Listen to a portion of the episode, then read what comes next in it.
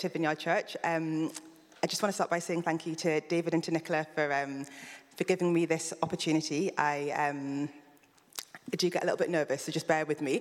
But um, it's, um, it's a great privilege to be able to speak and to share the word. So, um, you know, and I don't take the responsibility lightly. So, so thank you for trusting me with it. Um, so if anyone doesn't know me, my name's Adjoa. Um, I have been part of Vineyard Church for about six years now. My husband, uh, Jojo, and I, we, we joined the Vineyard Church in Carlisle um, when we moved across there, and it was, it was wonderful. Um, we, we just loved being part of that ministry. And when we moved back to, to Newcastle three years ago, we joined LVC, um, and we haven't looked back. Um, and yeah, we've just, we really love serving and we really love being part of this fellowship. So Today is particularly special for me because today is Ronnie's birthday. Ronnie is my eldest. He's eight today, so if you see him, just give him a little high five. Um, and yeah, it's, I've been reflecting on, um, on my journey with him, and I actually can't believe he's eight. That, it makes me feel quite old. Um, I, don't, don't quite feel like I should be old enough to have an eight-year-old.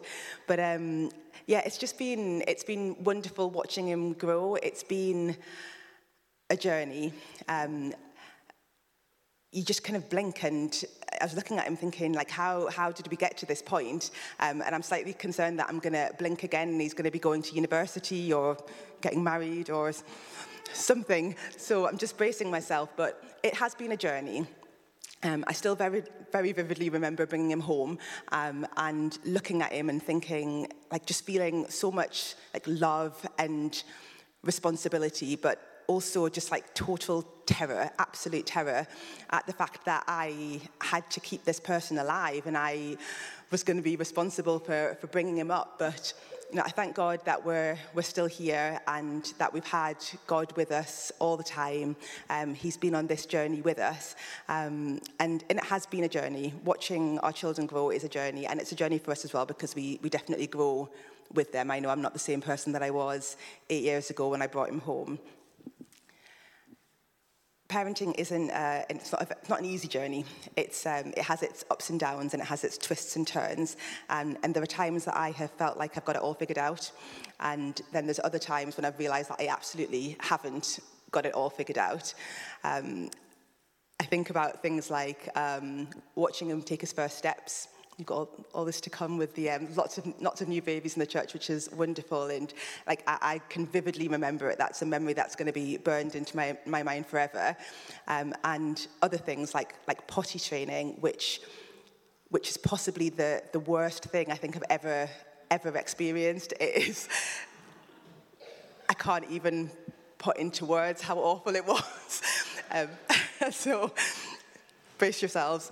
Um, but we're still here, um, and God has been with us through it all. But what I've realized through it all is how much I need God. Um, I, I don't know how people do it without God. I, I really, really don't. Um, he's been there, and we're, we're privileged. We are privileged, every one of us, to have the God who made the universe as a friend and somebody that we can go to who helps us in that journey. It is a massive, massive privilege that we shouldn't, shouldn't underestimate at all. So, getting into the talk. Um, in this season, um, as a church family, we've been looking at Psalm 23, um, and it's possibly the most famous passage of scripture um, in the Bible. I think everyone here would have read it at some point or heard it spoken about in, in some context. But the wonderful thing about, about God and about the Word of God is that it is limitless. It doesn't matter how many times you hear something, God is always able to, to uncover something new. He's able to give you something new that you hadn't received from it before. Um, and last week, David, um, David spoke on Psalm 23, and um, I couldn't be here, but I watched it um, online. And you know, he spoke about the overflow of God, and he spoke about tapping into the rest as well, and the rest from God. Um, and so, if you haven't listened to it, then please, please do um, check it out online. I am hoping to continue the discussion today um, and thinking a little bit about our journey with God in the context of Psalm 23. So let's start by, um, by reading that. So, Psalm 23, a psalm of David. The Lord is my shepherd, I have all that I need. He lets me rest in green meadows, He leads me beside peaceful streams, He renews my strength. He guides me along right paths, bringing honour to his name. Even when I walk through the darkest valley, I will not be afraid, for you are close beside me. Your rod and your staff protect and comfort me. You prepare a feast for me in the presence of my enemies. You honor me by anointing my head with oil. My cup overflows with blessings. Surely your goodness and unfailing love will pursue me all the days of my life, and I will live in the house of the Lord forever. So, our, our Christian lives are our journey, and we're called to walk with God and to journey with Him. And if we if we look through the, the Old Testament, we see characters such as, um, as Enoch, such as Noah, such as Abraham, who were all described as having walked with God. Um, we see other passages of scripture. There's um, a, a few examples. Um, Deuteronomy chapter 5, verse 33, God's people are invited to walk in obedience with God. Um, I like how the, the NLT puts it. It says, stay on the path that the Lord has commanded you to follow. Likewise, in, in Micah chapter 6, verse 8, there's an instruction to act justly, love mercy, and walk humbly with our God. Um, and it doesn't just end with the Old Testament. We see a very similar picture being created in the New Testament. Um, we have Galatians 5:25 that says that we should live and walk by the Spirit. We have Romans 8:14 that speaks of those who are led by the Spirit, being the children of God. And then in Hebrews, that kind of steps it up a pace, and it says in chapter 12, verse 1, that we should run with endurance the race that's set before us. So our Christian lives are a journey. And just like parenting, it comes with its ups and downs um, and its twists and its turns. But through it, we are called to walk alongside God. Um, and we have the confidence that He orders our steps as we're going. But how does that relate to, to Psalm 23? Well, in Psalm 23, David acknowledges God's role in that journey. In verses 1 to 3, he says, The Lord is my shepherd, and he says, He leads me beside peaceful streams, and he guides me along right paths. But when I was reading this passage, the thing that struck me is what follows immediately after that. So he says, He guides me along right paths. And then he goes on to say, Even though I walk through the darkest valleys, I will fear no evil. Now, the kind of commoner translation, the King, King James version that we've probably heard, kind of makes it sound really sinister. It says, Even though I walk through the, the valley of the shadow of death, it, it sounds pretty terrifying. But that whole passage sounds a bit of an oxymoron to me. He says that God was leading him on the right paths, and yet he still found himself walking through a dark valley. Now, the scripture doesn't say that when I walk through dark valleys, that the Lord rescues me, or that he snatches me out, or that he reroutes me. It, it doesn't say that he's kind of waiting for me at the end and that he receives me back or that he forgives me. It says he guides me along right paths so even when I'm walking through the dark valleys, I have no reason to be afraid because the Lord is with me in that place. So, with that in mind, I, I wanted to entitle this talk Right Paths, Dark Valleys. And what I was hoping that we would do over the next couple of minutes is just think about what it means to walk with God through dark valleys. So, our Christian walk is was never meant to be kind of a stroll through the meadows. Um, it's, it would be nice if that were the case, and there are times when, when it is like that, but not all the time. And if we, we read through scripture, when we, we read about the characters whose lives were recorded for our instruction, we see that not one of them had an easy path. They had mountains and they had valleys. Now, as imperfect humans, we can sometimes find ourselves in the wrong place. If you know, we can get distracted, we can get frustrated, confused, sometimes we're just, we're just plain rebellious and we find ourselves in places that we were never meant to be, some pretty dark places. Um, and I thank God, you know, that, that he is that good shepherd that Jesus spoke about in his parable, that he, he leaves the 99 and he searches until he finds that one. And, you know, I know I've been there. I've definitely been that lost sheep and I, I'm grateful to God that he, he came and he found me and he brought me back. But even since then, as I've been walking with God, I have still found myself in some dark valleys, places that I, I never expected to be. And, and I'm sure that I'm not alone in that. But the truth is, is that being in a dark valley isn't always because we've strayed away from God or because we haven't heard him or because we've lost our way. Sometimes the dark valley and the right path are one and the same. Matthew chapter 7, verse 13 to 14 says, Enter by the narrow gate, for wide is the gate and broad is the way that leads to destruction, and there are many who go in by it. Because narrow is the gate and difficult is the way which leads to life, and there are few who find it. So we know that the way to eternal life involves passing through some dark valleys because the scripture says the gate is narrow and the way is difficult. So I want to spend a little bit of time talking about a particular type of dark valley, which I'm going to call the wilderness experience. So, the, the wilderness is a very significant part of our, our journey with God because it's a place of forming and it's a place of testing and it's a place of growth. Um, and I'm going to pick up on two kind of contrasting wilderness experiences that are spoken about in Scripture um, and think about them in the context of Psalm 23. So the first is Jesus. Um, and the, there's a, a wonderful account in Matthew chapter 3 which describes the baptism of Jesus. Um, and we have this scene where we have, um, we're on the banks of the Jordan River, and you have John the Baptist who is all kind of passion and fire, denouncing the Pharisees and preaching the kingdom of God. And, and then Jesus comes in, and John agrees to baptize him to fulfill all righteousness. So he baptizes Jesus, and as Jesus is ascending from the water, the Spirit comes down, descends on him in the form of a dove, and we hear a voice, the voice of God from heaven, declaring, This is my Son, my beloved Son, who, with whom I am well pleased. And it's uh, an amazing and, and profound scene um, of Jesus being announced as the Son of God and the, kind of the beginning of his earthly ministry. It's, it, it must have been incredible. But then there's a bit of a curveball, um, and something kind of unexpected happens. The very next verse, um, after these events, Matthew chapter 4, verse 1, tells us Then Jesus was led by the Spirit into the wilderness to be tempted there by the devil. Jesus was led by the Spirit into the wilderness to be tempted there by the devil.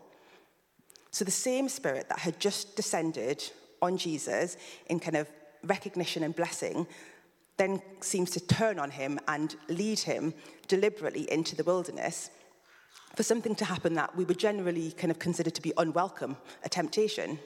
So, why, why would he do that?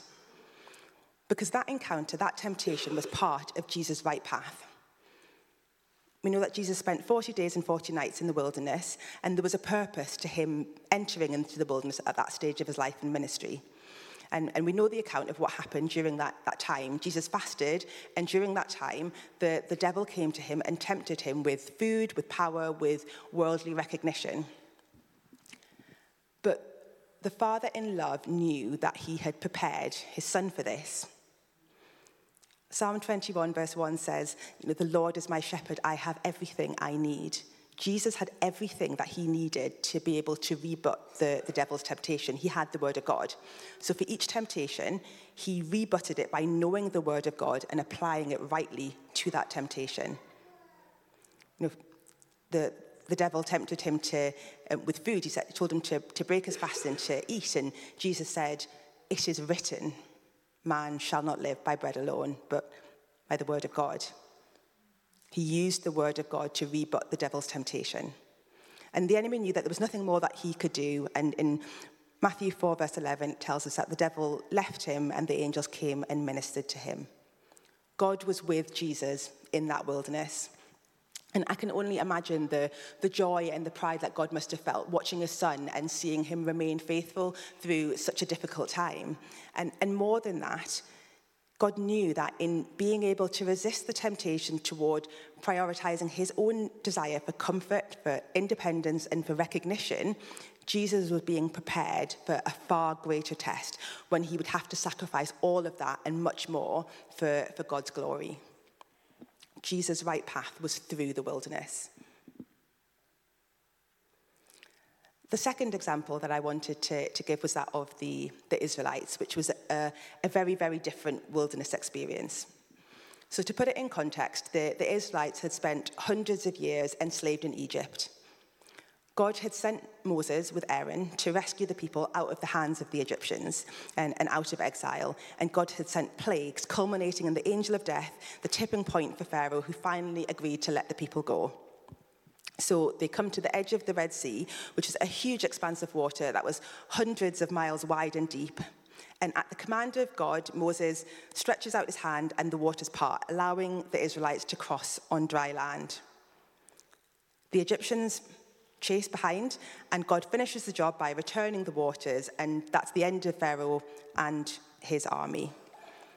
The Israelites are free, and they sing songs of praises to God. And I mean, it was a truly incredible series of events.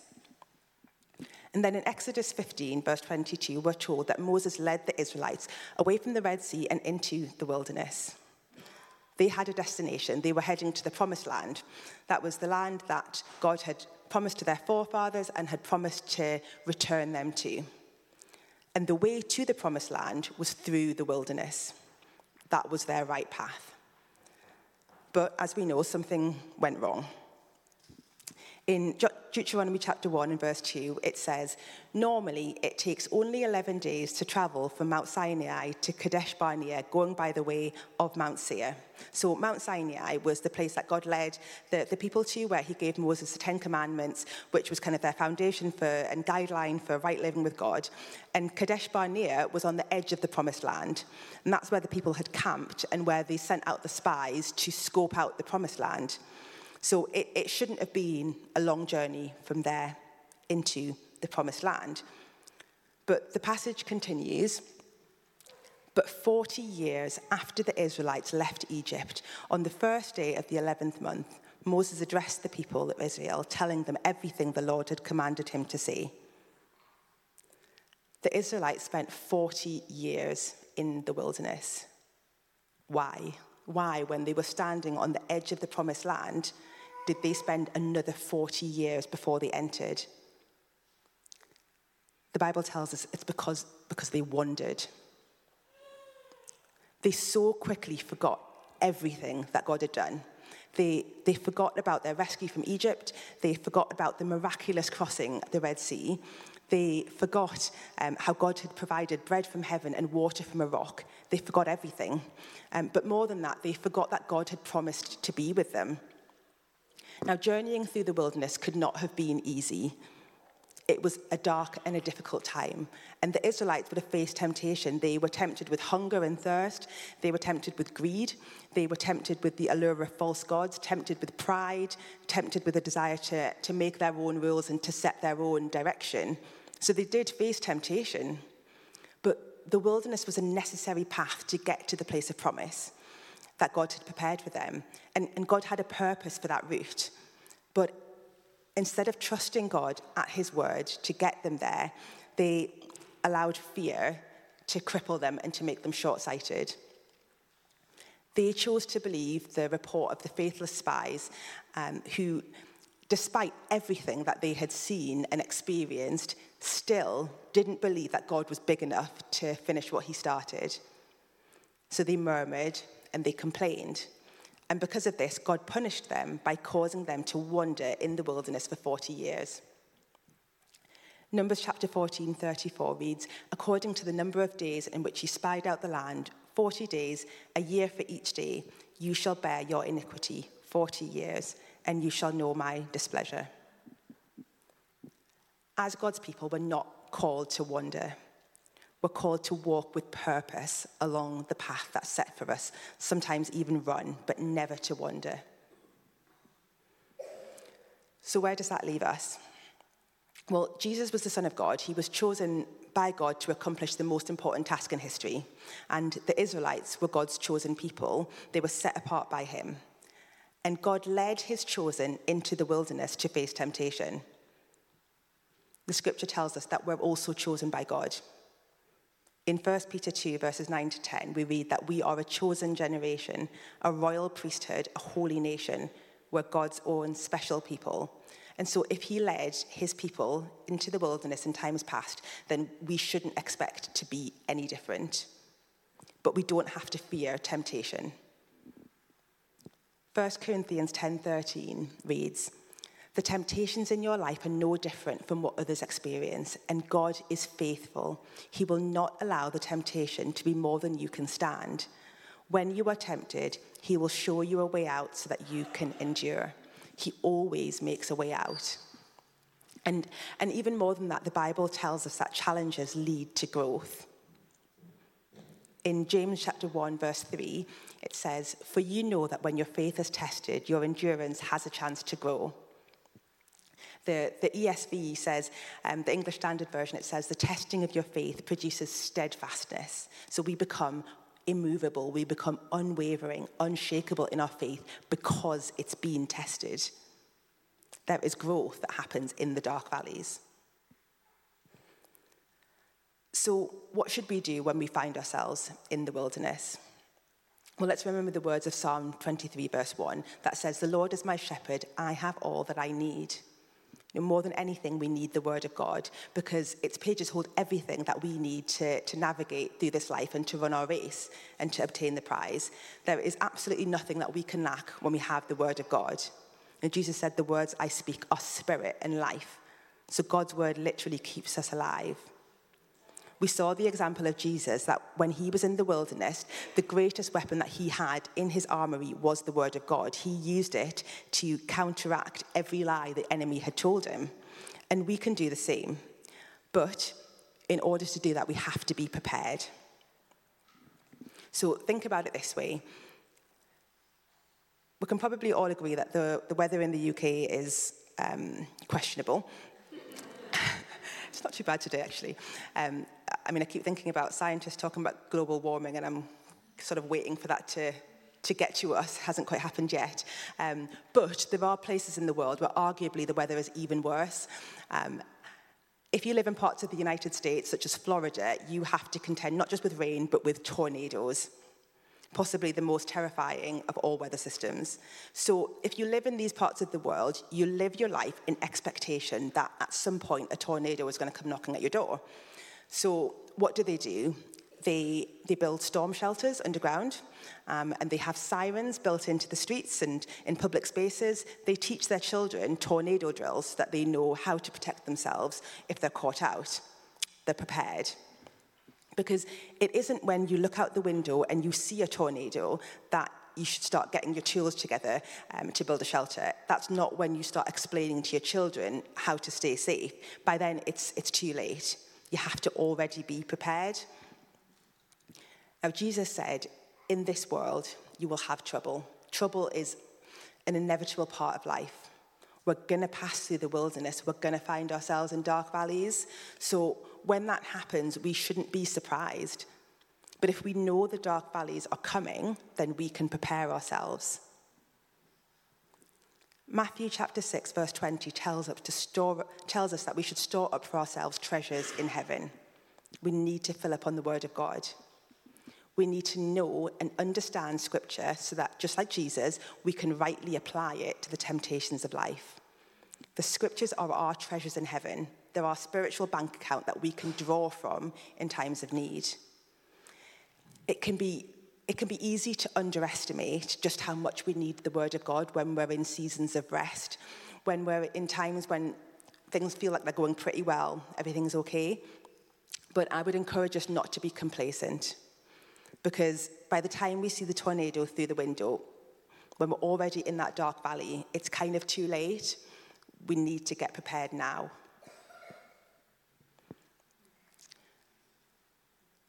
So I was thinking, um, you know, a lot about Ronnie today, as I mentioned before, today being his birthday. Um, but, you know, celebrating his birthday today for us as a family is nothing short of a miracle because, you know, we have been to some pretty low depths with him.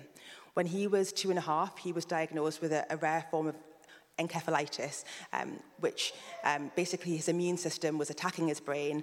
Um, and in the space of about 10 days, he went from being a completely normal toddler running around playing to not being able to stand, not being able to eat.